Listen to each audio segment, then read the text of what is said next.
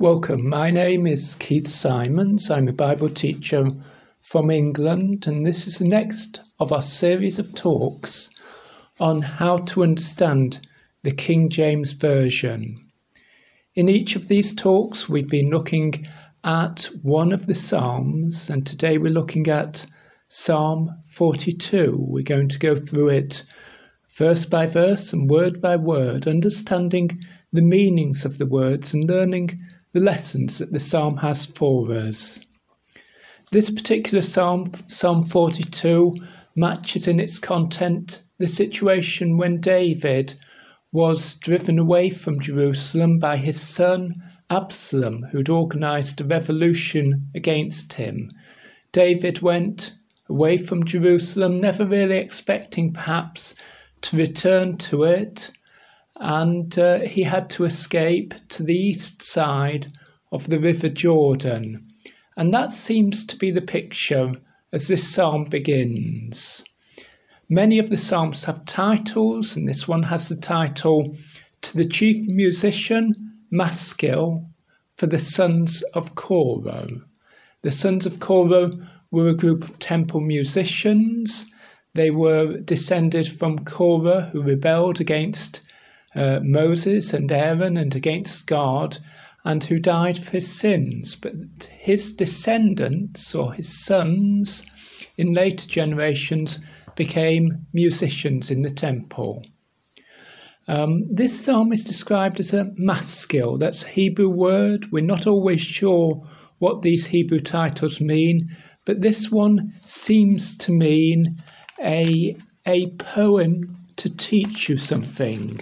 It's a teaching poem.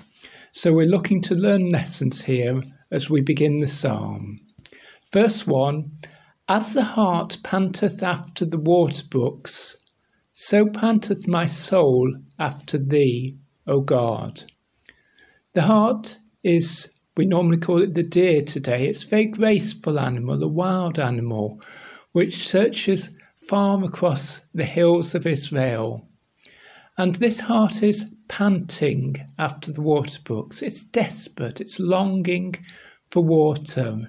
It's searching for those streams. It's, it's almost crying as it desires the water.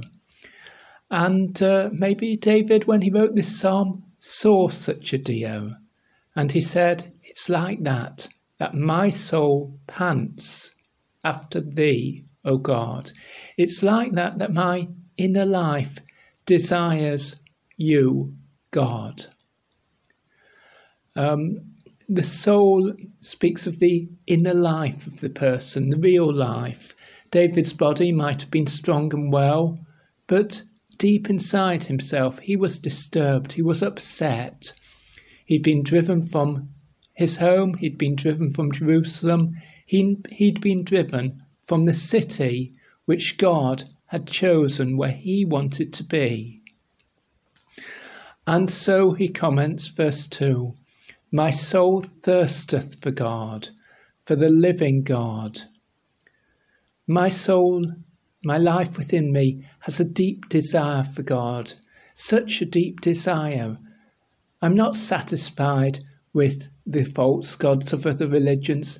I'm not satisfied with a distant relationship with God. God is the God who is living, always alive. And it's God, the real God, whom I desire to be with. And I don't just desire to pray for, to Him from a great distance. I want to go to His house and pray there. I want to join those who on the sacred holidays go to worship. Uh, at the temple wasn't there then, but the Ark of the Covenant stood in a tent in Jerusalem. I want to be with those who worship there, says David. When, he asks, shall I come and appear before God? Verse 3 My tears have been my meat day and night. My meat. Well, meat um, here translates the Hebrew word that always means bread. My tears have been my bread day and night. What sustains me? What keeps me alive in this? It's only my deep desire for God. I'm in such great trouble, says David, that what keeps me alive is that desire for God. I'm crying out in prayer to Him. My tears are what keep me alive. You might say, why have they translated bread as meat? Well, meat, of course, is what kept people in England alive. It was the substance of their food. And so, uh, obviously, the King James translators in 1600 or thereabouts thought that meat was a better way to express this idea than bread. But the meaning is, My tears have been my bread, because bread was such an important food to the ancient Israelite. That was the food which he depended upon utterly, just as in medieval England, a wealthier person would depend on meat. My tears have been my meat, while they continually say to me, unto me, Where is thy God? Where is your God? They're saying. All the people around him, maybe, are saying, You promised that God would help us, God would rescue her, us, God would look after us, and yet you've been driven from your home, you've been driven from the place of worship to God, you've been forced to be far away in this place on the other side of Jordan, and all his accusers say to him, Where is your God? All his enemies are saying to him by implication, Your God cannot rescue you. Why are you hoping in God? Uh, you're in a desperate situation. God won't help you now. That's the meaning of that. Verse 4 When I remember these things, I pour out my soul in me. I pour out my inner life. How does he pour out his soul? He pours out his soul in prayer. He turns in prayer to God. He remembers how he had gone with the multitude, with all the people, to the house of God, to the place of worship in the past. Then he could pray with them, and how joyful it was to give thanks to God in that situation. With a multitude that kept holy day, the end of verse 4. With all the people that kept holy day, the sacred holiday. That's the word that gives us the word holiday. Um, but this is not a holiday of just relaxing and ease. This is a sacred holiday. This is the time you go to the temple to worship at Passover or on the Feast of Pentecost. You've gone to the temple, you've gone to God's house, you've gone to the place where the Ark of the Covenant is because you want to worship with God's people. Oh, how David so much wanted to worship with God's people at God's house once again. But he asks a question now. He is upset, he is disturbed. Why? Why are you cast down? Why art thou cast down, O my soul? And why art thou disquieted in me? In other words, why are you disturbed? Why are you thrown over? To be cast down means to be to throw something to the ground. Why are you in this disturbed state? Because you've got a real reason for hope. Hope thou in God. Uh, the person who serves God doesn't have to worry when his life is turned upside down and he's in great trouble because his hope can be in God. He can trust in God who will act on his behalf. And uh, David writes, I shall yet praise him for the help of his countenance. His countenance means his face. When uh, the doctor turns his face towards you, it's to listen to your problem and to solve your problem. When God turns his face towards David, it's to rescue him from this trouble and this situation which he's in. So uh, David says, I will yet praise God because of the help that he will give me by his face, by his turning to me. So now he, he continues in prayer, verse 6 O my God, my soul is cast down within me. Therefore will I remember thee from the land of Jordan, and of the Hermonites from the hill Mizar. My soul is so desperate. That's why I'm going to remember you. Where do I remember you from? From the land of Jordan, the wrong side of the river Jordan, the east side, which originally God didn't give to Israel's people, which belonged to foreigners. From the land of the Hermonites, the Hermons. Hermon was the great mountain that stands in that region. From the hill Mizar, that means little hill. We don't know quite what that meant. But uh, David wasn't on the great hill Hermon, he was on a little hill, and he was in a desperate place. Deep calleth, verse 7 Deep calleth unto deep at the noise of thy waterspouts. That might mean waterfalls, or it might mean something else. But all this deep water and the pictures of a drowning man with waves and waves going over him.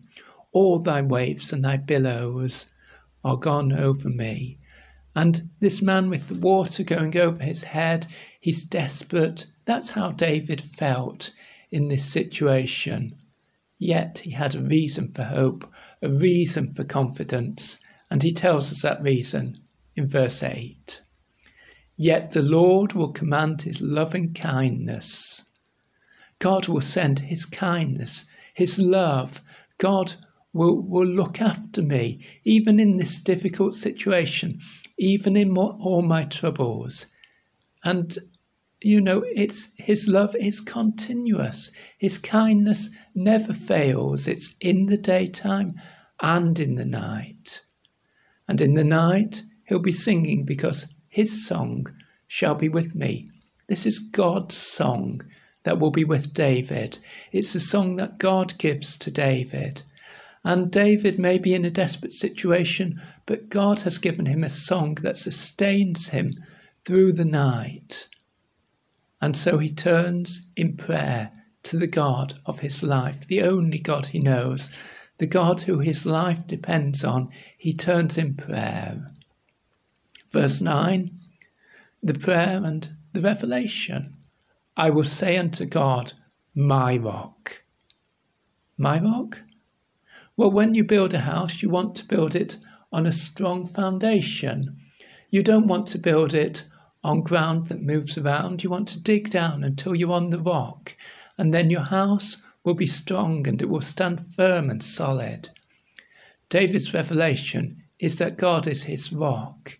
God is the one who he can depend on. Everything around might be might be disturbed and shaking like waves going over his head. But God is his rock, and as long as he has that base to his life, that firm and definite base, he doesn't have to worry because he has someone to depend on who cannot fail. I will say unto God my rock. And then we see his prayers are still desperate. He puts them in questions. Why hast thou forgotten me?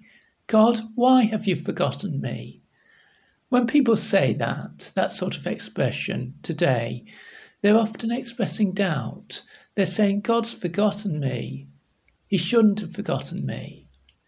But for David, that's a great hope because God is saying, sorry, David is saying to God, uh, in a desperate way, God, I need you to return to me. I need you to rescue me. It's not right that you should forget me. It's not even possible that you should forget me because I am your son. I am the one who you have chosen. And as your child, you wouldn't forget me. So why does it seem to me almost as if you have forgotten me? You are my rock. My life depends on you. And he asks God in this desperate way to turn round the situation. He continues, Why go I mourning because of the oppression of the enemy? Mourning, deeply sad. Why am I going around deeply sad because an enemy opposes me when God is my rock? when God is the strength of my life, when it's on God who I depend. Verse 10, he describes the trouble of the enemies yet again. As with the sword in my bones, mine enemies reproach me. It's like a sword in my bones, affecting the strongest part of me, affecting the part, the structure of my body, which the strongest part feels weak because my enemies reproach me. They tell me off, they oppose me, they speak against me. Daily they're saying to me, Where is thy God? Daily they say to me, your God isn't going to rescue you. There's no hope for you. But David answers in words which he's, he's said before and he repeats here Why art thou cast down, O my soul? It's not right that you should be like someone who's been thrown to the ground. And why art thou disquieted within me? Why is my inner life so disturbed? Because I have a real hope a, a, real reason to trust, someone who I can depend on, my rock, my strength, my salvation. Hope thou, he's talking to his soul now, he's telling his inner life to put his hope in God. Because I shall yet praise him. Even now, I know this situation will come to an end. I know that I can trust him. I know that I shall give God thanks because he is the health of my countenance and my God. He will turn to me. He will rescue me. He will give strength to me. He will take my depressed face and turn me again to joy as I trust in him because he will bring me back to the place where I will be close to him. So says David in this psalm. I would love for you to write to me. My email address is 333kjv at gmail.com. That's 333kjv at gmail.com. But to conclude, let me read through the whole psalm. Psalm 42 To the chief musician, Maskil for the sons of Korah. As the hart panteth after the water brooks, so panteth my soul after thee, O God. My soul thirsteth for God, for the living God. When shall I come and appear before God? My tears have been my meat day and night, while they continually say unto me, where is thy God? When I remember these things, I pour out my soul in me. For I had gone with the multitude. I went with them to the house of God with the voice of joy and praise, with the multitude that kept holy day. Why art thou cast down, O my soul? And why art thou disquieted in me? Hope thou in God, for I shall yet praise him for the help of his countenance. O my God, my soul is cast down within me. Therefore will I remember thee from the land of Jordan and of the Hermonites, from the hill Mizar. Deep calleth unto deep at the noise of thy waterspouts. All thy waves and thy billows are gone over me. Yet the Lord will command his loving kindness in the daytime, and in the night his song shall be with me, and my prayer unto the God of my life. I will say unto God my rock, Why hast thou forgotten me? Why go I mourning because of the oppression of the enemy? As with the sword in my bones. Mine enemies reproach me, while they say daily unto me, Where is thy God? Why art thou cast down, O my soul, and why art thou disquieted within me? Hope thou in God. For I shall yet praise him, who is the health of my countenance and my God.